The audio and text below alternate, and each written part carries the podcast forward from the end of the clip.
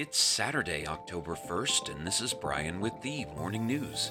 Give us five minutes and we'll give you the headlines you need to know to be in the know. U.S. stocks fell Friday, closing out a losing week, month, and quarter as investors wrestled with more signs of persistently high inflation. Major indices have sustained deep losses this year as the Federal Reserve raises interest rates in an attempt to tame rising prices. The S&P 500, Dow Jones Industrial Average, and Nasdaq Composite on Friday all recorded their worst first 9 months of a calendar year since 2002. Stocks had rallied for 2 months beginning in June as investors hoped that inflation would cool and the Fed would pull back on its aggressive rate increases. But price pressures have remained high and Fed officials made clear that the monetary tightening would continue. On Friday, major indices locked in their quarterly losses with another down day. The S&P 500 fell 54 points, the Dow Jones Industrial Average dropped 500 points, and the Nasdaq Composite declined 161 points.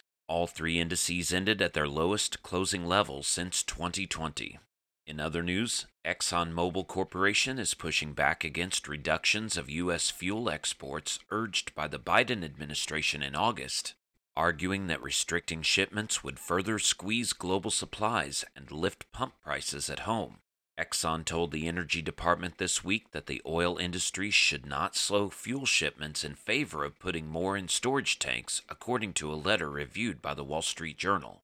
Easing exports would not fill tanks in the Northeast, and instead would create a glut in the Gulf Coast that would lead refineries to cut output, according to the letter, which was signed by Exxon chief executive Darren Woods.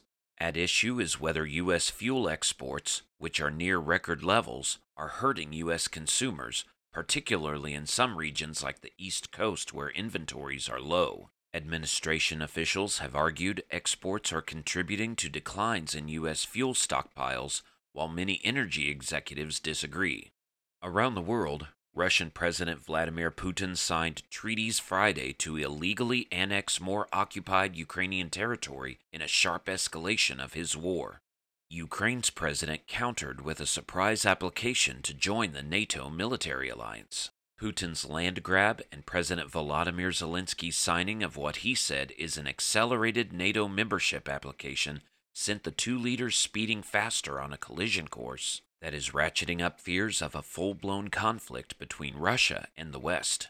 Putin vowed to protect newly annexed regions of Ukraine by all available means, a renewed nuclear backed threat he made at a Kremlin signing ceremony where he also railed furiously against the West. Zelensky then held his own signing ceremony in Kiev, releasing video of him putting pen to papers he said were a formal NATO membership request.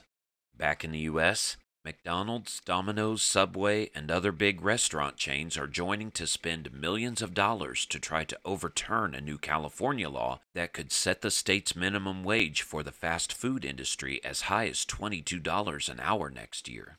The Save Our Local Restaurants Coalition said Friday it has raised around $12.7 million to fight the law known as the Fast Recovery Act. Corporate brands have contributed $9.9 million, and individual franchisees have given $2 million, with trade associations accounting for the rest. The coalition wants to postpone the implementation of the law set to begin January 1st and let voters decide through the state's referendum process whether to permanently block the law in 2024. Opponents need to collect hundreds of thousands of signatures for the referendum to take place, and to put implementation of the law on hold until the vote is held.